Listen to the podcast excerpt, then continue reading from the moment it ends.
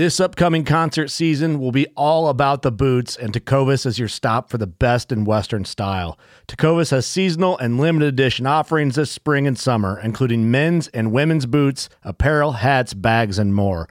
All Tecovas boots are made by hand in a time honored tradition with timeless styles that are always on trend. And Tecovas has first wear comfort with little to no break in period. It's hard to find this level of comfort paired with this level of style. Stop by your local Tecova store, have a complimentary drink or two, that's WCB style, and shop new styles. The smell of fresh leather and friendly staff are at your service. Many stores even have leather custom branding to make your boots truly personalized. And with regular live music and events, there's no in store experience like it. If you can't make it into a store, just visit tecovas.com. That's T E C O V A S.com. They offer free shipping on all boots, as well as free returns and exchanges, and ship right to your door. Go to tecovas.com and find your new favorite pair of boots today. Fishing like a local isn't just about catching fish. It's about connecting with the environment and the people who call it home. It's about hearing the stories and traditions that have been passed down for generations and sharing unforgettable moments with the people you meet along the way. Fishing like a local is having an experience that stays with you forever. And with Fishing Booker, you can experience it too, no matter where you are. Discover your next adventure on FishingBooker. Since 1936, the National Wildlife Federation has worked with hunters and anglers to pass the most important conservation laws in American history and to protect our sporting traditions. This podcast explores our history, our values, and the work we do to safeguard the fish and wildlife that fuel our passions. We are NWF Outdoors.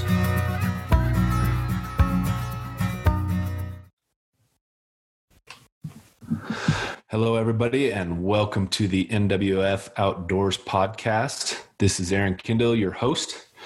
Today, we are running solo, so to speak. At least myself, uh, Drew Youngdyke, is out on the road. He is doing some work filming uh, a project about one of our campaigns where we're trying to prevent Asian carp from invading the Great Lakes. And he's out doing a film project, talking with the stakeholders and different folks are engaged in that. So I'm going to go it alone today as far as the hosting duties are concerned.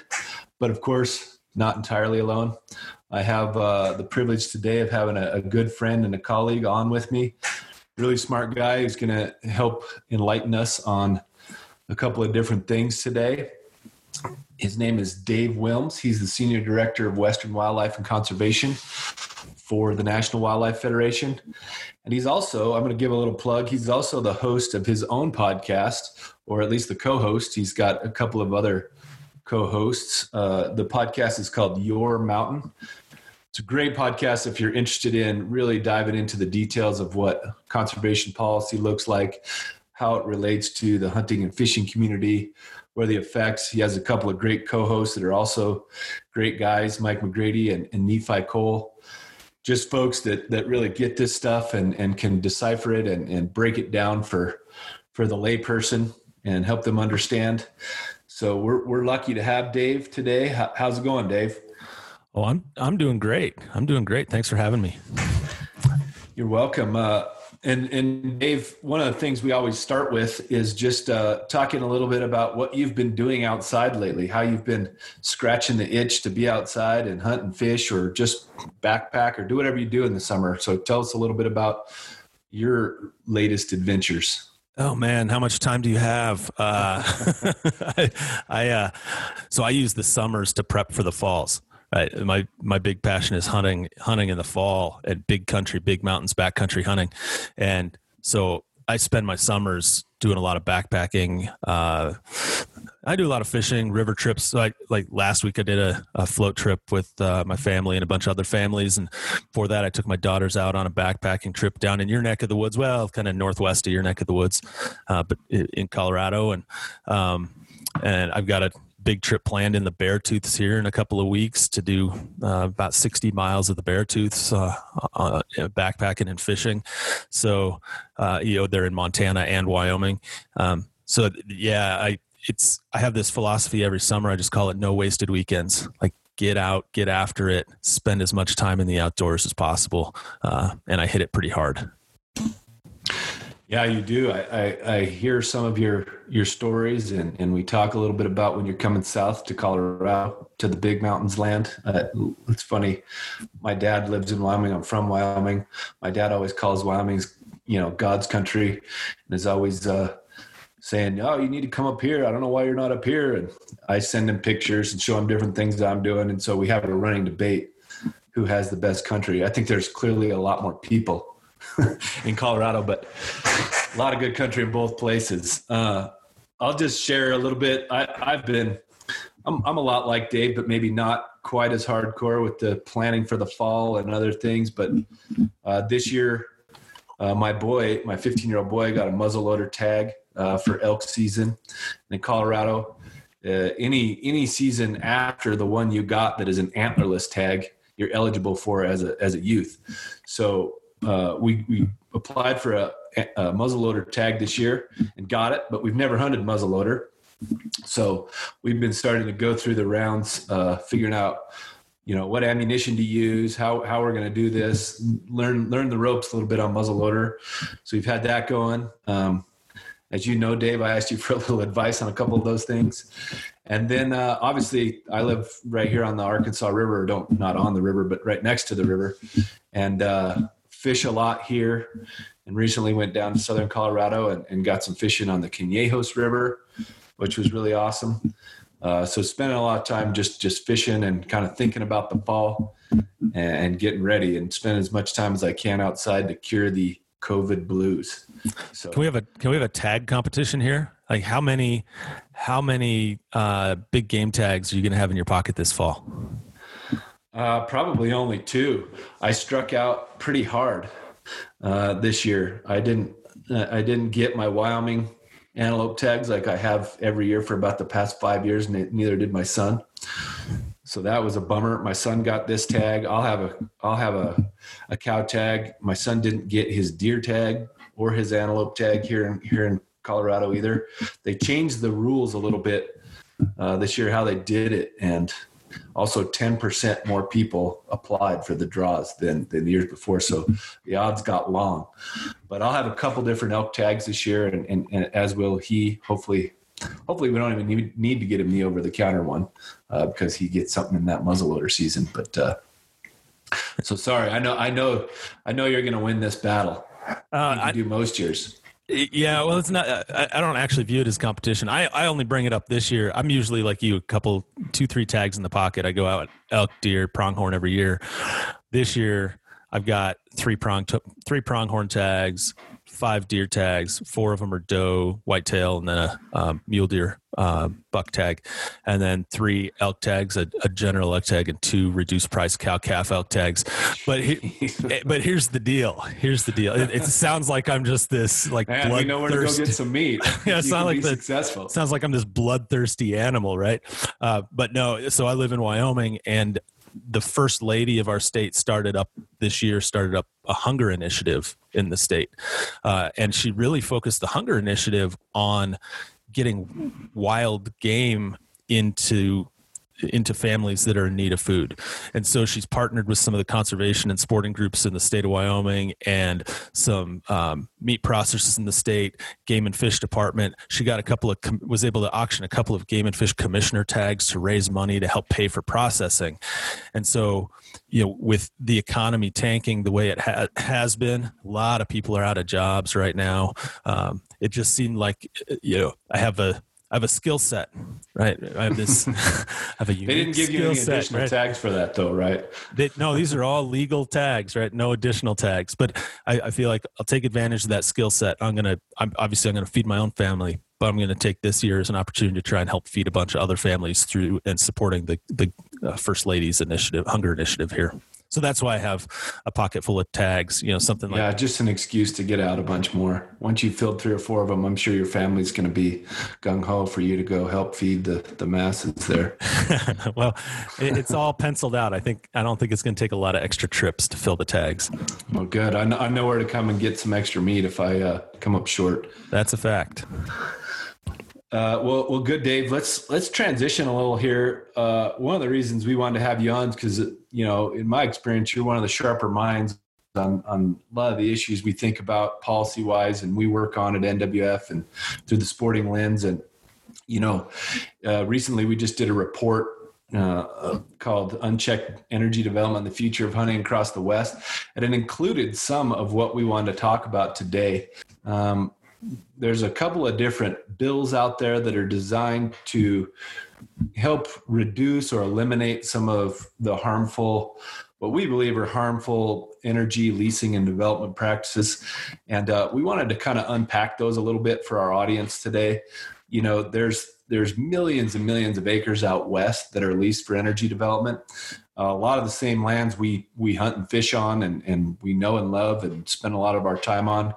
So it's really important, especially for the Western sportsman and woman, to to understand some of these issues. And I think Dave, you're the perfect guy to help us break this down in in layperson terms, and really give us a good high level idea of a what's going on and b you know how people might be able to get engaged and, and follow this stuff a little bit better so we're going to talk about two main things. Um, there's a couple of bills out there. Uh, one is actually already introduced. Uh, senator cortez masto introduced a bill that was about uh, curbing low and, and no potential leases and we'll get into what the, that means. And then We've recently learned that uh, Senator Tester, a real friend of the sporting community up in Montana, is going to be releasing a bill on the practice of non competitive leasing.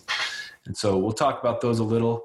But Dave, why don't you give us a, a, broad overview, if you would? Just talk about how leasing works. What what happens? Uh, how how do leases come available for producers to to bid on them? To to, you know to to buy them and uh, and actually start producing. Just give us the high level overview, if you would. Yeah, you bet. Um, let me let me start with this because a lot of people might not know this part before we get to how the details of the leasing work. First of all, it, leasing happen leasing happens on uh, on a mineral state owned by the federal government. So if you're a private landowner and you own your private mineral rights, this doesn't apply to you right? But yeah, good point. Uh, but also when you're thinking of the BLM or the Forest Service, you think about it. Most of us think about it in the terms of surface acres, like the places we go and recreate on surface acres, uh, and the 247 million acres that the BLM owns surface acre wise. But the subsurface estate that's owned by the federal government doesn't match up perfectly with that that surface ownership, meaning there are 700 million acres that the BLM manages for leasing of, of, a mineral estate in the United States. And that includes acres that are under private lands that might be owned by the federal government. So you could be, in some places, a private landowner that owns your surface but doesn't own your subsurface and the federal government might own might own that subsurface and then the leasing applies so really when you think about this it, 700 million acre estate that the BLM is managing is about 30% of the land area of the country so this impacts a, I mean, this impacts a, a, a, large, large area. We're not talking about, and obviously the West is large area, uh, but this impacts uh, much more than just what you'd think of as the places where you recreate uh, on public lands. That's so a good point, Dave. And you know, I think one thing I want to clarify real quick too for folks who don't know, maybe they're listening in the East and don't have BLM lands. BLM stands for Bureau of Land Management. They are the folks who manage the entire mineral estate, uh, this this mineral estate on do they? I don't think they manage the offshore, but the the onshore mineral so estates the BLM manages. Correct. It's the entire onshore, and I assume for purposes of today's discussion, we're really going to be focusing on onshore. Yeah, uh, offshore is a, a completely different issue. It's it's pretty complicated. Um, it, it's different than what we're talking about. It's and it's done a little bit differently. But yeah, the BLM handles all onshore leasing, and that includes leasing on um, Forest Service lands, uh, Bureau of Indian Affairs lands, uh, other federal agencies that might have surface owner ownership. Uh, the BLM is largely responsible for the managing the mineral estate. I want to place one thing in people's minds as they're thinking about this. Um, BLM, like the Forest Service, many other federal land management agencies, has a multiple use doctrine. Um, so while they do lease lands, that's not their only charge. Um, they they have multiple different things they're supposed to do. You know, uh, in in their in their I don't know doctrine, or I, I'm not sure exactly what I would call this, but it, they have the language sustain the health, diversity, and productivity of public lands for the use and enjoyment of present and future generations, which means throughout whatever they do, they've got to keep you know enough lands productive for wildlife usable by people uh, they got to keep that going in perpetuity so just keep that in your mind as you're thinking about the things we bring up today yeah, and what you're talking about is all laid out in the Federal Land Policy and Management Act of 1976. So this was the law that that established uh, the multiple use mandate uh, and management scheme of BLM lands. It's the BLM guiding document, like the the federal law that guides BLM management. And it has a fun acronym, FLPMA. FLPMA. Yep. Yep. You'll you'll you might hear that. Our listeners might hear that. So that's what Dave just touched on there. Yeah. Um, so you want me to talk a little bit about how the leasing of those lands works? Just yeah, high dive level. in. Take it. You know, let's think about it from from the line of thinking that folks who maybe don't understand any of this or haven't really digested what this all means and and just a general overview of how leases come to be. Yeah, you bet. So leases and and I apologize. I've got yeah, this is a podcast where I've got a sleeping dog in the background that dreams when when he sleeps, and he sometimes barks while he dreams. So just brace yourself No for some Podcasts some are in a special barking. place right now with COVID. Uh, lots of people with kids and dogs and all kinds yeah, of fun. that's things. exactly right. Anyway, so back to the topic at hand, right? So the uh, leasing is all guided by. There's a series of federal laws that guide this, and we won't go into the the detail, but it's generally authorized by the Mineral Leasing Act of 1920. And the the the guiding principle is if the federal government identifies lands that have the potential to produce oil and and gas, then you know they're there they should be leasing those lands right. So the idea is uh, and i'll just really quickly talk about how a lease goes through a process in today's uh, terms. If you want to lease a uh, acreage first the acres are nominated. Anybody can nominate acres. It can, it can be it's frequently done anonymously uh, to, to uh, contact the blm and say hey i want you to lease these acres the BLM is going to look at those at those acres. What they're supposed to do under the law is look at those and make a determination of whether there's a likelihood of of oil and gas resources there. Uh, they're also supposed to do a, at least a cursory environmental analysis uh, of what the impacts of of leasing might be um, on the human environment or the natural environment, and then it, and then they say, okay, we're going to propose a certain number of acres based on the nomination. We're going to propose some acres for leasing. Uh, there's an opportunity for the public to weigh in on that proposal before the leases are issued, weigh in on that proposal and protest it for various reasons.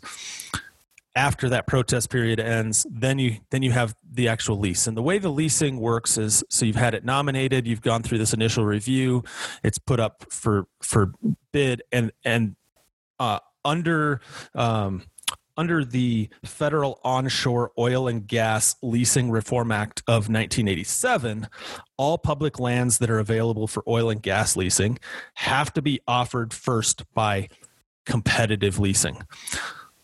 And so that's what gets to this next point. You have a competitive bidding process, like an auction, right, to to buy these leases. And oil and gas companies will bid, they'll place place bids and the highest bid wins, right? And and gets uh gets that acre put those acres under lease. Those leases last for 10 years. And if they start producing, they can be renewed and some some of these leases have been renewed multiple times for decades because there there's ongoing production. Um, when when they acquire the lease, they have annual rental payments they have to make that start out. I think that's a buck 50 an acre for the first five years and after that goes up to two bucks an acre for the remaining five years and then if they start to produce then they have to pay royalties uh, back to the blm the the lease the leases that are um, uh, the the fees paid by oil and gas companies for leases, about half of that goes to the federal government, and half of it goes back to the state in which the lease, uh, uh, where the the land situ- was situated, where the lease occurred. Same thing goes for the royalties. When royalties are generated because oil and gas is developed, about just over half of that goes to the federal government and just slightly under half of that goes back to the state. So it turns out to be a revenue generator for for states as well as the federal government. Um, but that's the that's the basic. Now the the very next piece and then i'll stop for a second. The very next piece is so you go through this competitive process and there's a minimum bid. I should mention that there's a minimum bid $2 an acre. Uh, if nobody bids on a parcel of land during the auction that's up that's been nominated for lease there's a secondary process that becomes available and it's called this non-competitive bid process where for 2 years after that lease anybody could come in and say I want to buy that acreage that was not bid on. I'll pay my buck 50 an acre. And so can, you can just walk into a BLM office pay a buck fifty an acre and and and buy up that lease for 10 years. And that's the non-competitive piece of this after the bidding has occurred. That's a good segue dave. Um, you know about almost a quarter of the leases that the blm uh, sells are issued uh, through this non-competitive process. And so that can be a, a lot of acreage um, and let's talk let's talk a little bit about what the issue is when when that happens. Um, and then let, us add one more thing dave. How how big the just talk about the the range. Uh, leases can go from you know a few acres to sometimes 5000 uh, i don't know. What what's the ceiling that you know of? How how big can leases be? Oh man i don't know the, i don't know what the ceiling is. I really don't. Um, but they can get big. Um, and and you know there could be multiple parcels put up, right? Do you do you mean individual leases?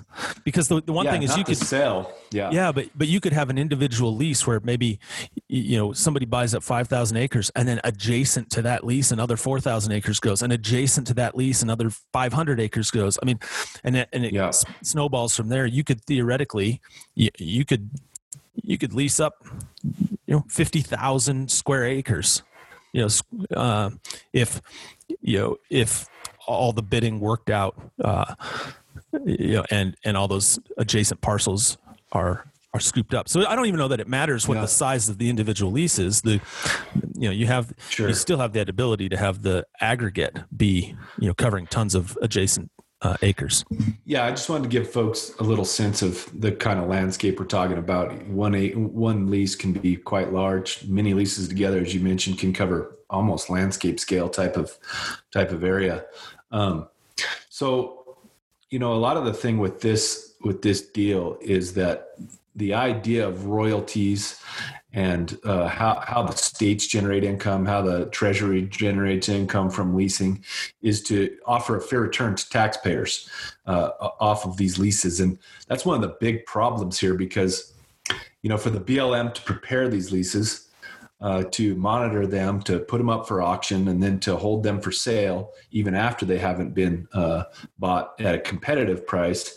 That takes a lot of administrative costs, uh, and often there's not a great return on that. So, unpack that a little for us, Dave. W- what that looks like as far as the non-competitive process and why it's maybe not the best deal for for taxpayers, and then you know perhaps what it might mean for the sporting community. Um, uh, sure. Yeah. From a from a taxpayer standpoint, uh, I I would let me hone in on a little example for you. I'll bring you back to my home state of Wyoming to give you kind of a tax what it means from a taxpayer standpoint. Last year, uh, or might have been the year before last, but anyway, it, has been pretty recent. The uh, $61 million of Wyoming's budget came from their share of federal mineral, mineral lease sale revenue. Right, $61 million is not a small amount of money. Right? These lease sales, some of these leases are selling for tens of thousands of dollars an acre. Right, so it's it, it's not insignificant.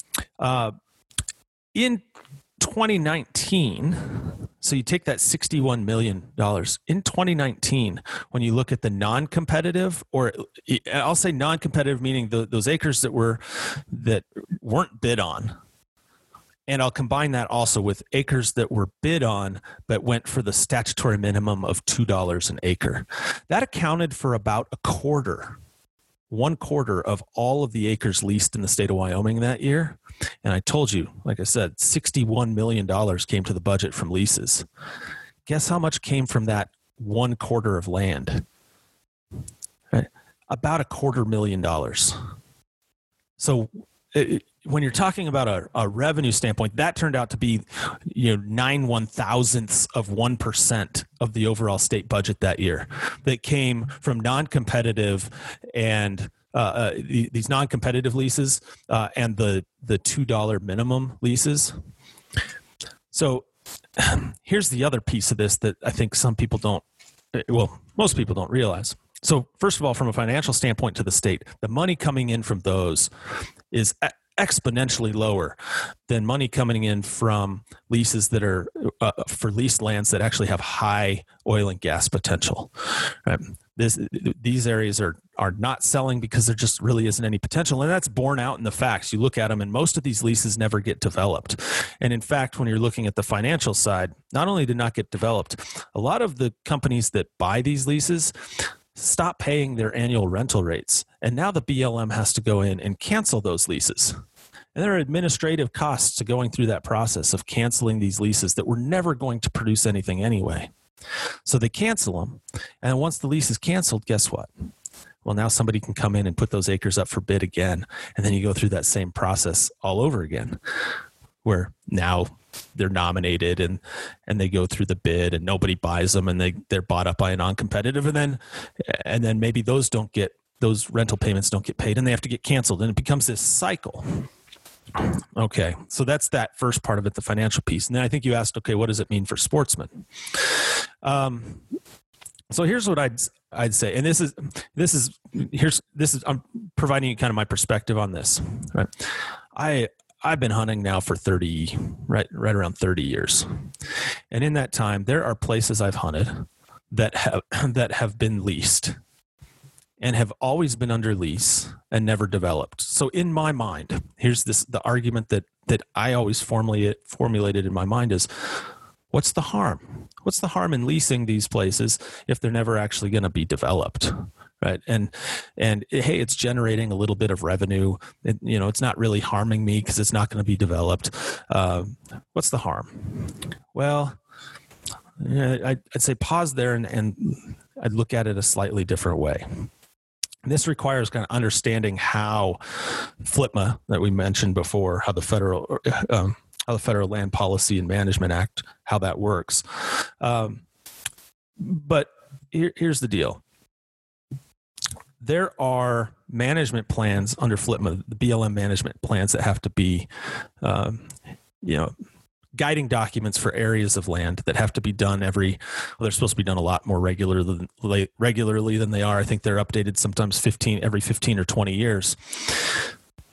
When you identify places that are leased, they can't be managed for any really anything else, and you know, I might go out there, you or I might not go out there and not see the nuances of what that impact might be. But here, here's what, what some of the nuances or what some of the impact could be. All right.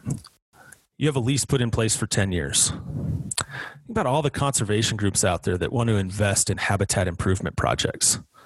You know, mule deer are struggling all across the West. And we need to invest a lot of resources in habitat improvement and, and other things to, to help with mule deer, among other species, but mule deer is a good example. Where are you likely as a conservation organization or as a game and fish department, or heck, even as a federal agency, where are you likely to invest your limited resources to do these projects? Are you going to do it in places that have the potential because they're under lease have the potential to be disturbed and developed in some way? Or are you going to do it someplace else where maybe there isn't a lease and and the likelihood of development is is non-existent because it hasn't been leased. I'd argue that most folks are going to look to invest their money in places that have the longest term return on that investment or the longest impact on that from that investment. And so they might be less likely to put that money on the ground in a place that's under lease. And you probably heard me say, well, I, I hunted all these years and those places were never leased or those leased places were never uh, developed. So there probably is low risk. Low risk is not no risk. You know, those are still leased they can still be developed. And some percentage of them typically are. It might be 2 to 4% that end up getting developed, but you don't know where that might be, right? And that could be it could be any place in the lease or maybe it's one of those crazy leases that they you know the technology changes and they discover all of a sudden something that was never accessible is now accessible and uh, they bought this land for a buck 50 an acre and now they develop the whole thing so uh, uh, and then you're not getting a fair, you know, the public's not getting a fair return on that. Um, so th- uh, that's a kind of a long, rambling answer, but I think there are definitely impacts as far as how on the ground management decisions are made when land is leased uh, for oil and gas development versus when you can plan for other multiple uses. I think there's a lot of good points in there. And I, you know, as much as I hate to throw statistics out because they can be a little wonky, but there's a few here that I think are pretty important to talk about. And, you know, that's basically over the last decade, um, a quarter of all the leases that have happened have been leased under this non competitive regime. That's almost 3 million acres. Um, and, and, one of the big issues with this too, Dave, that we should talk about a little is some of that is speculative leasing, meaning it's so cheap that the companies can just go get them and, and hold on to them and see, like you mentioned, maybe some technology comes along or maybe something changes. Um, and one of the issues with that is that, like you said, it, it lots of times circumvents other activities on that land. Not that you can't go out there, lots of times you can. But for instance, if there's a migration corridor that we want to do some restoration in, if there's uh, maybe protective designations or other conservation ideas that are out there, it usually circumvents a lot of those things from happening. Um, all while really it was just a speculative thing that did not pay a return uh, for the taxpayer and you know often is not the appropriate regime for those landscapes. Can you talk about a little bit of that, maybe unpack that a little? Yeah, so I'm glad you brought up the speculative piece because the the Mineral Leasing Act and other federal laws that tie into the Mineral Leasing Act really you know really frown on speculation I mean, they really do. I mean, the whole idea is is you're supposed to show uh, you being the BLM is supposed to show that there's high development or at least moderate to high development potential, uh, and that's the reason for issuing the lease. I mean, that's that's spelled out in the law. Uh, but uh, for lack of resources or lack of want or whatever it is, I don't know the, the reasons behind it. That's not the way that BLM has implemented those provisions. So it, it, actually has the, the way that, that BLM has implemented the Mineral Leasing Act and their leasing program has, in, has actually invited speculation. And I want to be clear. Um, th- this is something I want to be clear about because there are absolutely some really good actors out there in the oil and gas world right? There are some really top notch companies doing good, innovative things, trying to be uh, have as minimal impact on on the on wildlife habitat and investing in conservation and, and really trying to be good partners on the landscape. They're not the ones buying up these acres they're the ones that are trying to find the places that have the highest development potential. They're the ones spending, you know, fifteen to thirty thousand dollars an acre when they when their geologists are saying that place is the next place. We're gonna we're gonna generate a bunch of revenue because we're gonna pull some oil and gas out of there. Those are the companies that are that are using the Mineral Act, Leasing Act the way it was meant to be used. It's it's some of these really small non-publicly traded, you know, private, um, small. I even call them to some extent fly-by-night companies because they exist for a while and then they just disappear. And they'll buy these up, and and the idea is they'll sit on them for a while, hoping that market conditions will change, and one of the big players will then buy them from them. So they'll buy them up for a buck fifty an acre, and sit on them and hope that they're able to show that there's some development potential and convince one of the bigger players to then turn around and, and spend 20 bucks an acre on it. Um, if if they find out that they're not that there, there is no potential there, maybe they just stop paying their rental fees and let the BLM you know cancel that lease. That's not what the law was intended to do in the first place, and it and frankly, the public should demand more uh, from its its public re- from these public resources. These are finite resources. When I say finite resources, I'm not just talking about oil and gas. I mean the public land itself and the resources, the habitats and, and the values of the public land is a finite resource too. And we should absolutely demand the highest return uh, uh, out of that um, to be for the public good. And we're just not we're just not getting it. And that's that's really what we're talking about, Dave. Um, I'm glad you mentioned some of the good actors. Uh, you know, I want to make it clear too. We're not against energy development on public lands. What we're against is irresponsible energy development on, development on public lands, and we believe that this practice, and we have enough evidence that this practice is not an appropriate appropriate way to develop these lands. And really, what we're saying here is, you know, if there's not enough interest when they're when they're out there on competitive lease sales then the federal government should wait until there's either sufficient interest or not lease those lands. Uh, because there's, like we said, there's there's three million acres, and and one of the other stats I'm aware of is you know we've only gotten four million dollars out of the last ten years of these of these leases. Uh, and and that's about one tenth of one percent of the federal government's total leasing revenue. Did you say so, four four million dollars over the course of a decade of the last ten years? Yeah, so it's twenty five percent of the leased lands with one tenth of one percent of the revenue. That those numbers don't add up. They're not fair for the taxpayer. They don't make sense for the BLM to be spending all the time and, and, and energy to get these things prepared.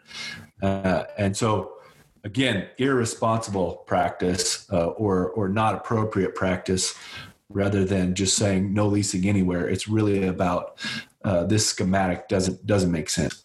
Yeah and i like your point um, uh, you know that uh, and i want to emphasize that again. I like the point you made that we're not anti oil and gas development. Like we both love to get after it you know hunting and fishing and all the backcountry stuff. We have to get there we're driving we're driving our vehicles there. We're filling up with gas. We're heating our homes. My my house is heated with natural gas right? Uh, I, and I, I frankly i'd prefer to get that from the united states than some country with no environmental regulations at all um, you know that uh, with unstable governments and all sorts of stuff. I'd love to get it here but i want it to be done the right way. And the thing that to kind of re-emphasize your point the thing that bothers me is I don't want a company to come in and pay a dollar fifty an acre to sit on something, hoping that the technology uh, makes that dollar fifty an acre worth a thousand dollars an acre. What I'd rather see is I, I want to continue to see good innovation and and technology and minim, minimizing um, you know impacts uh, from oil and gas development. And I'd love that same acreage then 10 years from now, once the technology says, yeah, there's recoverable oil and gas here, and we now have the technology to get it, and here's how we can get it in a responsible way. Now put that acres, those acres up for bid. And instead of getting a dollar fifty an acre, maybe you get five thousand dollars an acre. Or maybe the technology just doesn't come along because frankly there are no resources there. there developable resources there to begin with. And then you just don't ever lease that right? I mean it it yeah. seems like a pretty simple concept. Lease the acres that have the highest potential of development and get the most return out of that. And don't lease the other stuff because you're not getting any return and you're not going to get any royalties off of it. And you're just you're you're tying up this land to pre- prevent it from being managed for other uses. Yeah that's a good point dave. I think you know, one of the other things is, as we mentioned it in the beginning, the BLM has a multiple use mandate.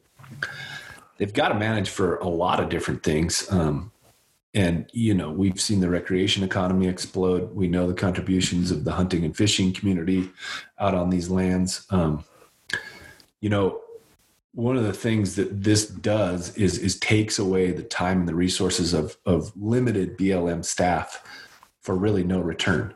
Uh, while you know there's often things like resource management plans which we've discussed a little bit on a previous podcast. Those are the plans that determine you know the different management schemes in different parts of a blm field office for instance. Those often will take five years to develop and be 25 30 years between when they do it. Yet technology is changing almost every day. Uh, there's lots of different uh, values that are consistent uh, are continually illuminated by conservation interests by hunters and anglers and other folks it, it, really makes sense for the blm to spend equal amounts of time on all of this.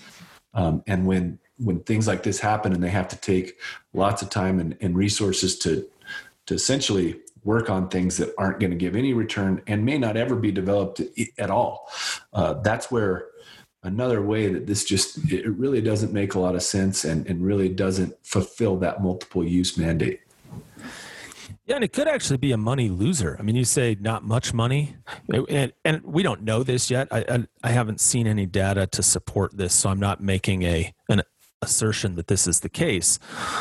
But it's at least plausible that if you were to do an audit on the BLM, on the amount of time that it that they work on these non-competitive leases, going through the the nomination process, the review, you know, all that sort of stuff, the bid, going through the the bidding process they don't sell so they have to then they go and, and, they're available non-competitively for two years and they have to keep up with the administration of that. Then they're then they end up being leased and they have to annually deal with the the rental fees. And then if they're not paid they have to cancel and then they might get renominated and you might go through the same cycle multiple times.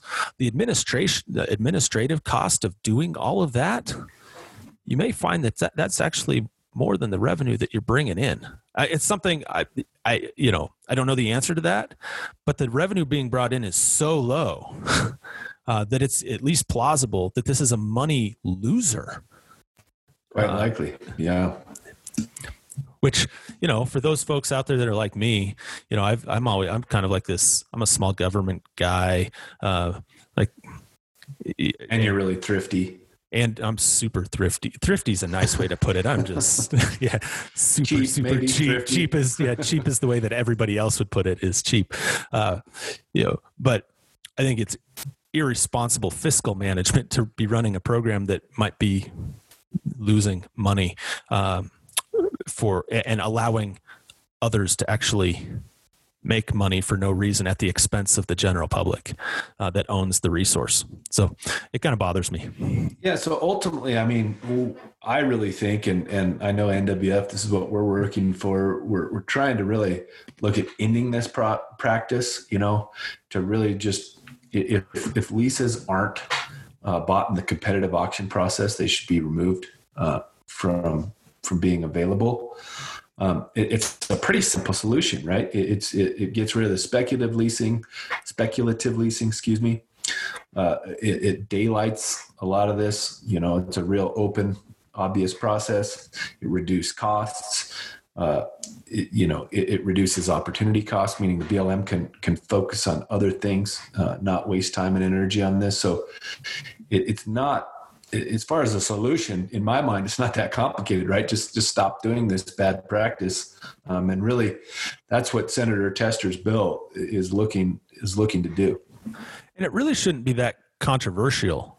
It will be, right? It will be. Yeah. But it but it really shouldn't be that controversial because we're talking about such little revenue, and it, it's not a practice that was really contemplated by the Mineral Leasing Act in the first place.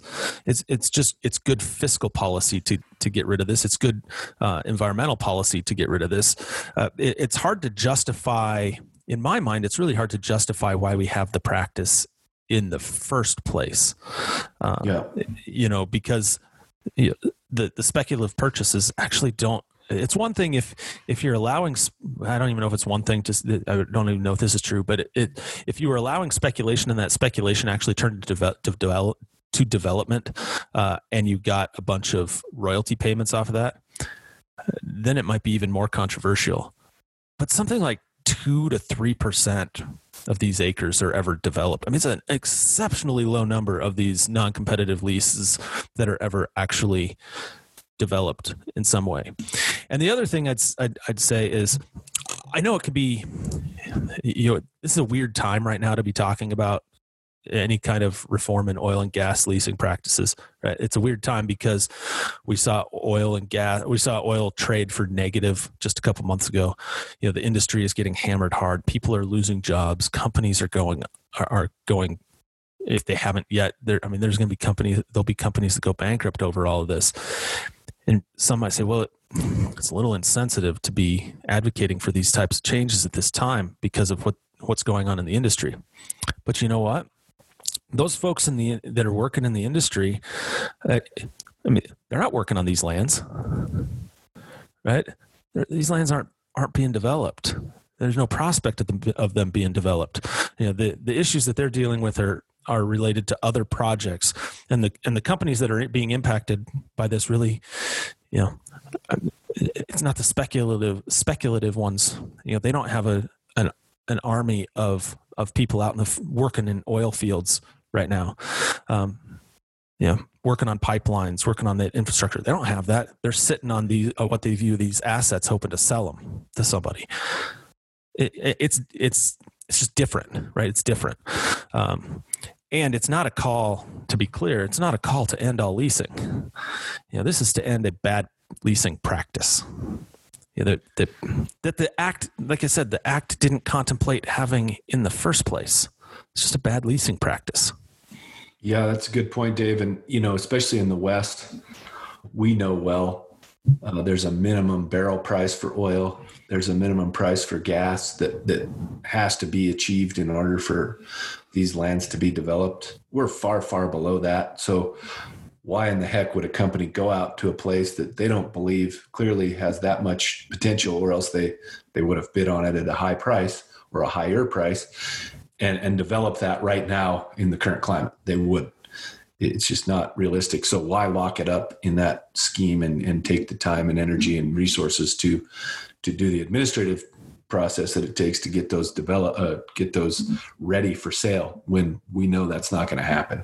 It's even more reason not to do it. Um, I think you know we're transition. Let's transition a little bit because Senator Cortez Masto out in Nevada has another bill looks a little bit at this at this process as well, a little bit differently. It's more about the the low or no potential leases, and and that means like what we've talked about. One of the reasons that, that we're seeing a non-competitive minimum bid type system is because there is low or no potential uh, sometimes. So her bill is called the End Speculative Leasing Act, and uh, it, it's really about curbing some of these same things. And maybe you can help me digest a little bit of the difference and and maybe explain to our listeners a little bit more about the uh, low or no potential issue. Yeah so and, and uh, here here's maybe a simple way to put it. The non-competitive these acres that are selling for dollar fifty an acre that weren't bid on they're they're low and no potential acres.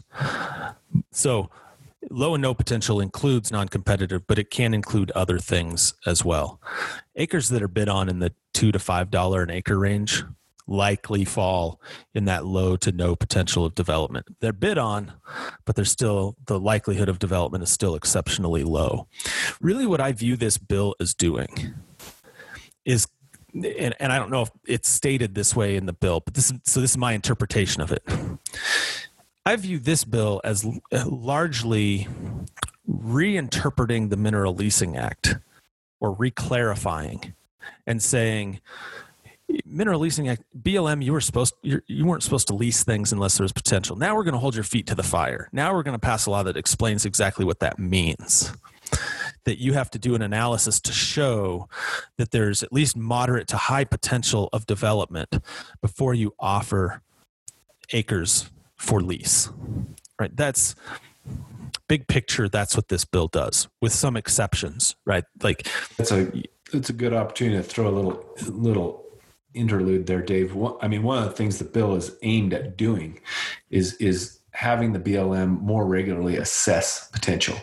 A lot of these places they've been sitting there forever since the BLM or anybody else has said, "Here's what we think is under the under the ground there. Here's where we think the potential is," and so boy, with technology and, and the opportunity to learn things on a, per, you know, almost every few five years, whatever the number is, we have something new that can really hone in on, on things a little bit better. So that's something I know I think all of us would like to know, right? I mean, for conservation purposes, one of the things we like to do a lot is figure out who values what where.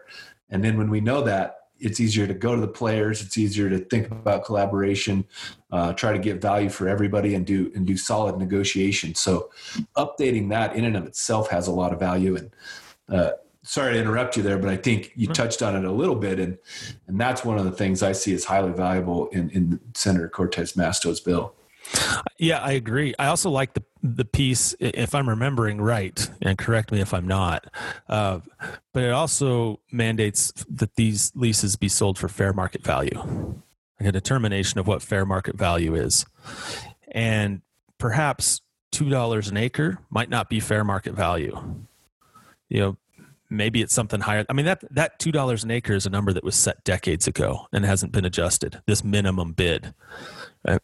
You know, if yeah, it doesn't reflect today's market. It, it, it's never been adjusted for inflation. And it it doesn't it doesn't reflect the market. Never been adjusted for inflation. So you're you're likely getting thing you're getting this acreage well below what the uh, what fair market value really should be. Um, when you're on the low end of the bidding. Obviously, these bids can go astronomically high, uh, and I know that there's there's a, a school of thought out there that says, well, the fair market is whatever the market will bear. And if the market will bear two dollars an acre that's the fair market for it right? Yeah but we kind of manipulated that by establishing a, a base in statute of two dollars an acre um, that that you know borderlines on speculative in some instances because it is still so cheap right? that that you know you're not really I don't know that truly is fair market. Um, anyway, it's that's a that's another piece of that bill is is making sure that that the public gets a fair return on on their assets. Yeah, and I think uh, uh, one of the reasons uh, Senator Cortez Masto introduced that bill really is because Nevada is the poster child of low or no potential leasing. It's largely known that there's not very much potential for oil and gas in in Nevada, yet there's hundreds of thousands of acres leased uh, that just sit there, uh, like what we've talked about. And I think, you know, obviously being her home state, she wanted to take a, a, closer look at that. And, and I think she probably figured out, wow, that happens in a lot of places. You know, Montana has quite a bit of this as well. Um, and, and it's, it's really just something that people should understand a little bit more, mainly because of the scope and scale. I mean, we're talking, you know, we, talked about some real acreage here, three million acres. That's that's no small chunk. It's bigger than bigger than a few states uh, in the eastern seaboard. So this is a lot of land, a lot of important places. I agree. Um, can I tell you a, kind of an interesting side? This is a sort of a tangent. Can I take a, t- a little tangent? We love tangents. Perfect. And side stories. So this is a little tangent, but uh, you know, I was mentioning that the Mineral Leasing Act, you know, that the BLM is supposed to show that there's uh, potential for development before before leasing. The bidder is also supposed to, under that mineral leasing act. The bidder is also also supposed to show that that they intend to develop that land. Right. So that's that's another piece of this is that, that they're supposed to show that they intend to develop that land. Um, these speculators arguably like how do they how do they show a true intent to develop that land? Uh, of yeah if the price changes and i can sell this to somebody that actually can develop it we'll make sure to get this developed. Um, and that's that's good enough. Uh, the reason i mention that is because actually back in 2008 there were there were uh, there are a series of acres that were put up for bid near Arches and Canyonlands National Parks in Utah. And there was litigation around uh, the proposal. Um, and it, my memory serves me correct, the litigation hadn't quite resolved, and the parcels were going up for bid. And there was one student, or at least a former student from I think University of Utah, that was uh, really passionate about the impacts that these leases might have on on areas around the national parks that were used by recreators of all kinds and what could happen if these leases are sold and ultimately developed. So he actually went and, and at this time the bids were in person and you, you were given a paddle and you had a you know, bidding process in a room. And he started by bidding people up. You just you know as the bids were going he'd just try and raise the price of all the leases to try and make sure that that the leases were selling for a higher dollar amount. Yeah, remember this. And then at some point, he said he, he, he, just got so frustrated that they were still being sold. And so he just started outbidding everybody. And he bid on all of these leases and outbid all the oil and gas companies on all of these leases. Well, after the auction's over, for any of you that go to an auction, you know, you, you bid on something, then you got to pay for it. and he didn't have the money to pay for it and he obviously never had the intent to develop it. And he was prosecuted for for violating the law and sentenced to two years in prison served 21 months uh, for it. So it, it, made an example out of him of, of threw the book at him. Threw the book at him trying to make an example of you know so i just want to make it clear that you know you or i couldn't go in and bid on these yeah. and, and get a bid or, or and you know even if we had the money we couldn't bid on them and buy them and then with no intent to develop. So why are some of these companies that their only intent is to sit on them and hopefully sell them to somebody that could develop why should they be allowed to bid on these? Why should or why should they be allowed to come in and buy these these leases? Um, i you know I don't want to call it a true apples to apples comparison because they are at the end of the day they are trying to figure out a way to get them developed. You know, sitting on them, hoping to sell them to somebody that'll that'll put a well on. Um, but a lot of the speculation, like those companies, don't actually intend to develop it themselves. They just want to figure out a way to make money by selling it to somebody else. The definition right? of speculative, right? Leasing. Yep. Right. Uh, anyway, I just I provide that example as a uh, little little example of uh, how seriously they take it if if you actually don't intend to develop it. I mean, they they threw the book at this guy. Uh, yeah, I appreciate that. That's a good yeah. example. Let's let's talk a little bit about you know as we're getting close to wrapping up here. You know how the sporting community should look at this, perhaps what they should be advocating for, and I'll I'll start that by saying know, there's a group of about 15 different sporting conservation organizations that sent a letter uh, yesterday to Senator Tester supporting uh, the idea of, of, you know, reforming this issue, really. Um, lots of them from Montana, his home state, a few others from Nevada, Mexico, some of the really uh, either developed developed states or or ones like Nevada, as we mentioned, that have a lot of speculative leasing uh, across their landscape.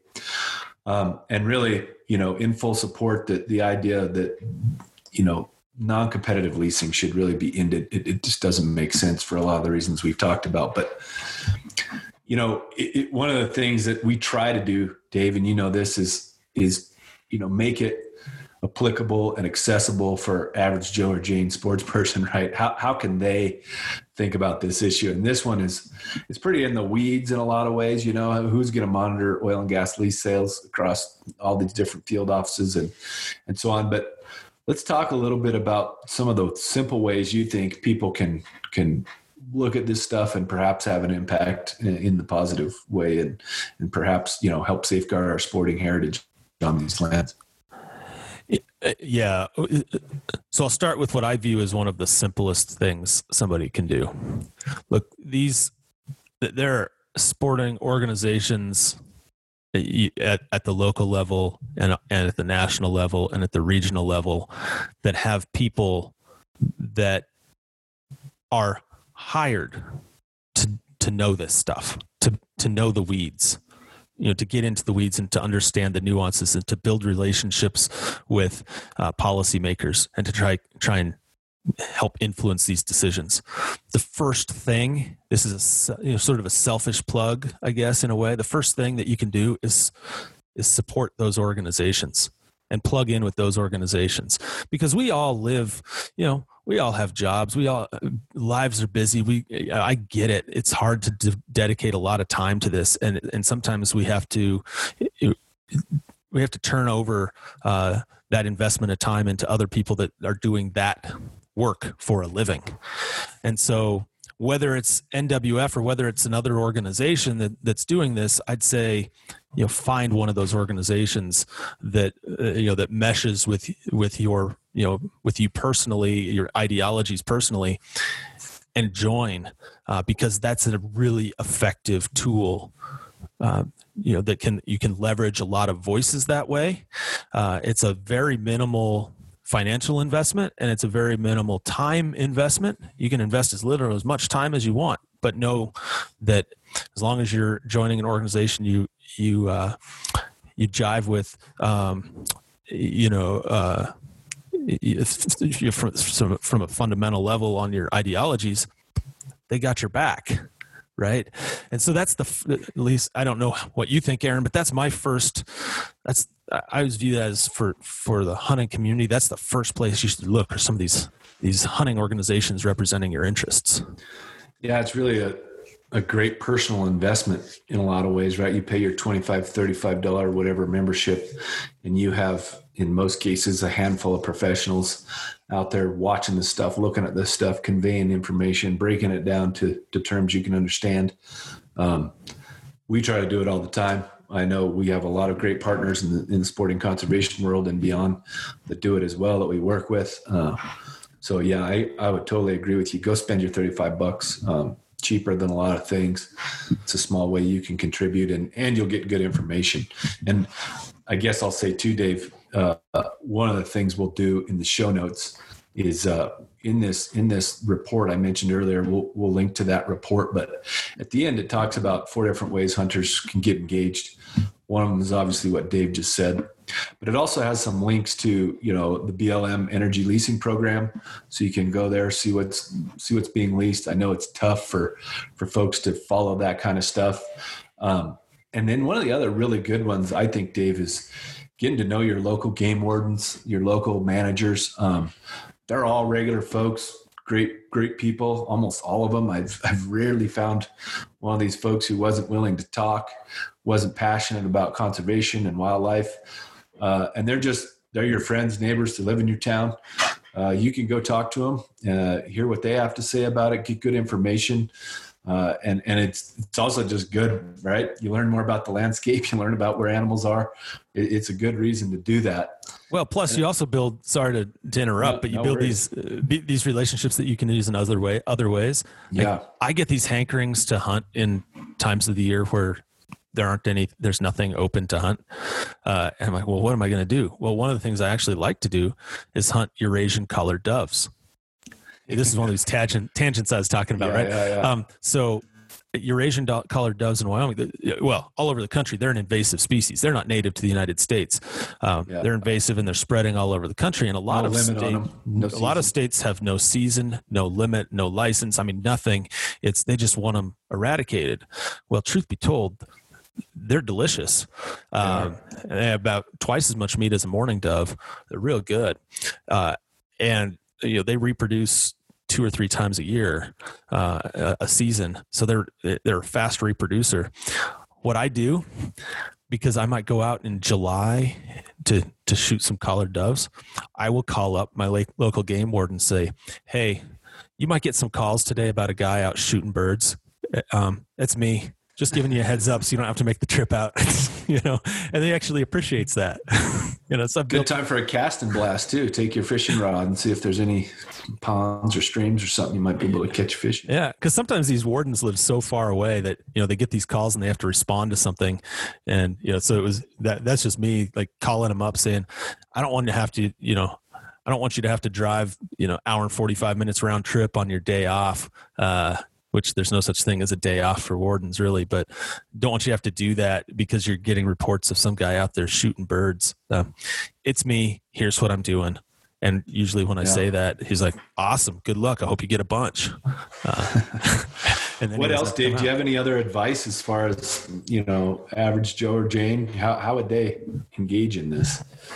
Um, you know, I think you mentioned the BLM. Uh, you know, one thing there there is an opportunity to do is there's always an opportunity for the public to weigh in on these lease sales. Lease sales, and I don't think we ever mentioned this. Lease sales happen quarterly. So there there yeah, could be a lease sale in your state quarterly, or, or in a state that you hunt in uh, or fish in quarterly, and that's going to get posted. Uh, and there's going to be an opportunity to comment on those.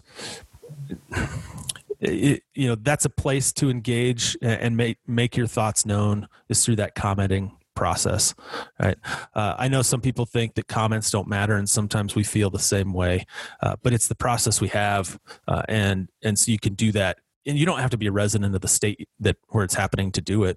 It's i mean it's it's federal it's a federal resource. It's everybody's everybody has the opportunity to to weigh in and comment on on these. So that's one other place uh, you know one other thing you can do yeah i think dave with that it's good to mention you know what the managers need and what they appreciate, I know from my experience, is authentic stories. People have been out there on the land, especially, you know, the, the good thing about hunters and anglers and what makes us so in tune with a lot of this stuff is we're often visiting these landscapes, you know, year after year, observing changes, how wildlife's using it. Um, the BLM appreciates that. You know, they get a lot of form letters, things where people are just kind of repeating. But folks who've actually been out there can talk about real life experience, share what it means to their family, so on. They really like those. They take those to heart. Um, I've seen at least some examples of that being true. Uh, so I, I, would really, I would really implore folks to, to not only say what they want as far as management, but tell their stories and tell them why, tell them why that's so important to them to have these landscapes healthy and intact.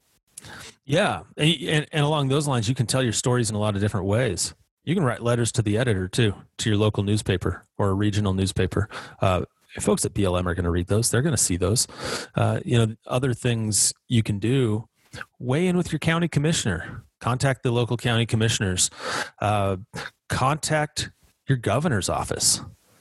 You know, because they might weigh in on some of these. And I can speak from experience because I used to work in a governor's office. I can speak from experience that when when citizens weigh in on something like that and say, "Hey, there shouldn't be leasing here," yeah, I can. I know for a fact. I know you know this, Aaron. That that when I was with the governor, we actually uh, asked for the BLM to defer leasing in places that were important for migration corridors or had other wildlife values, and and, and we just felt like there shouldn't be leasing there. Um, and they listen. Enough people weigh in. They listen. Your your elected officials do listen, and they'll yeah. in turn reach out to the BLM, and that the voice of your governor or county commissioners or others, uh, those elected officials weighing in with the BLM can be pretty darn impactful. The the smart, pragmatic ones, at least like your former former boss, Governor Mead, who who did listen and, and knew this knew this issue and knew these issues and and how great the resources were in your state as, as well and, and knew it intimately, so understood very well. I think, yeah, he, uh, he had a great mindset, by the way. He had a great mindset. So, uh, not to plug my old boss too much here. Uh, Dave just, just, had him on his on a podcast recently too, so you can go hear Dave. You know, yeah, go to the more good stuff about his former boss. I, am I'm, I'm just a huge fan of the guy.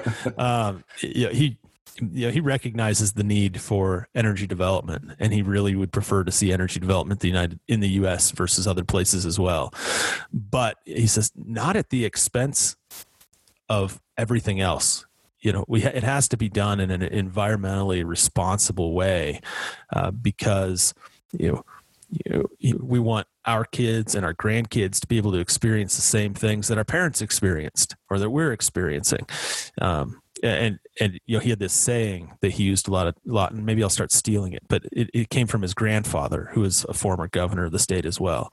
But from a, a conservation standpoint he says where you see one blade of grass leave too. You know, his mindset is you just try and leave the place better than you found it. Um, we need to have some development, but we got to do it in the responsible and in the right way. And he, there were places in the state that he just made a decision. He said, "Look, this there are values here that we just can't jeopardize through development, and we don't have the technology right now, even with uh, with." Stipulations we just don't have putting stipulations on permits we don't have the ability to to prevent irreversible resource damage in these places and so he was trying to strike yeah. that balance. And I think, you know, that's what we always, you know, you and I, uh, you know, NWF tries to strike that balance too. Yeah, I think we're we're pretty well in line with with how he thinks, and you know, we talked about it before. We're not against energy development. We want to see it done right. We want to see it done in a way that that holds these values in perpetuity. I, you know, I'm a Wyoming native myself. I have family and friends in, in energy development we don't want to shut down the industry and we don't we don't want that to be what people take from this uh, there's just there's just good ways and bad ways to to do all kinds of practices and and we've illuminated some of the ones that don't make sense and we're happy that some of our leaders are are taking some steps to help uh, reform those and and create the most responsible situation and the and the best and most fair return for the taxpayers. Um, as we wrap up dave i i want to say one more thing folks should do and for folks who listen to this podcast or know me, one of the things I always say is, you know, with with the great privilege we have living in the West and living in this country where we have ample opportunity, uh, comes huge obligation and, and, more and more now to get engaged and, and stay engaged and tell other people and uh, you know, if we don't appropriately pay attention to these things and safeguard our heritage, boy, it's going to be a rough future for our kids and our grandkids. So I would really implore folks to get engaged. Um, and get your fellow hunters and anglers engaged. Uh, it's a fun thing to do to host a quick get together. Maybe provide 10 minutes of, hey, this is an issue we should all know about as hunters and anglers and as our sporting community. Tell them a little bit about this stuff. Just plant those seeds in their mind so they know how to get engaged. I think that's one of the easiest ways to to really make a big difference. Um, you know, some of these rural places that these field offices are, for instance, they may get just a handful of comments, and it may appear that nobody really cares. Uh, so if you can get five or ten people engaged on these type of things, it might really make a big difference. Um, and it'll just be better for everyone. Know, knowing more about the resource, knowing more about how things work. So I would implore folks to do that. Take that obligation seriously and and get folks engaged that you know. The, the best uh, army, the best army is an educated army.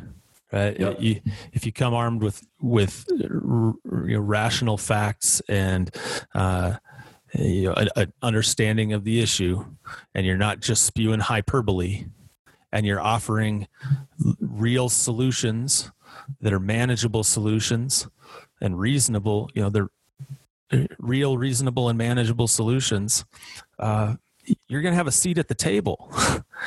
yeah, and and that's what we need as a as a collective group in the sporting community is you know, we we need our seat at that table, and it's going to take. We're small. We're we're a small minority in this country. Less than five percent of us of, of citizens in the country hunt.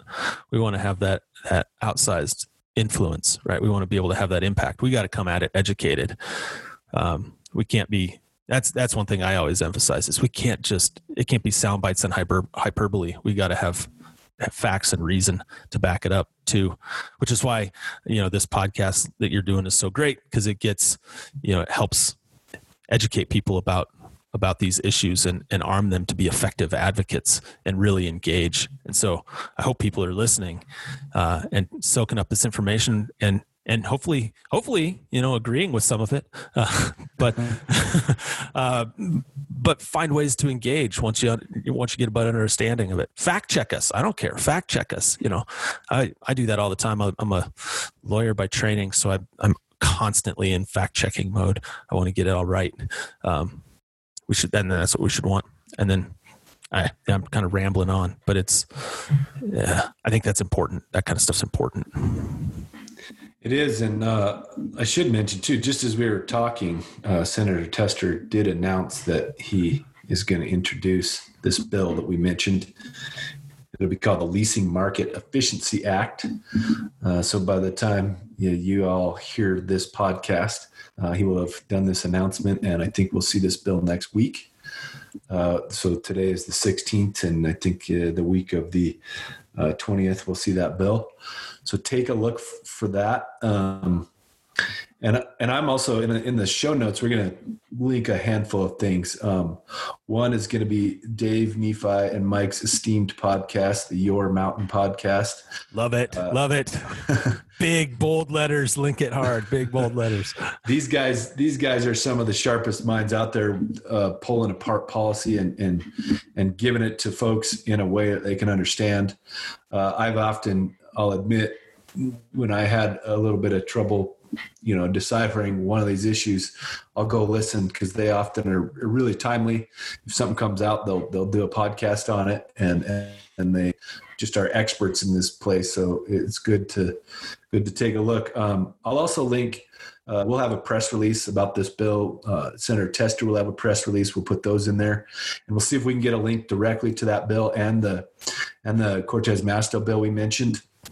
And then last, the report that I mentioned that we released uh, in April that talks a bit about some of these issues and, and, breaks apart a few different examples and has some hunter uh, testimonials, if you will, about how it's impacted them and what they care about on those landscapes. So uh, you get to see kind of how average Joe and Jane are thinking about that. Uh, with that, Dave, we always give the opportunity to uh, leave folks with any parting shots. Uh, so any any words of wisdom or or you know non wisdom that you want to throw at us before before we go here? And I okay, this is totally can it be a tangential like a not related to the subject we were talking about? Oh sure, we'll give you we'll give you carte blanche today. Awesome. So I'm going to put a plug in.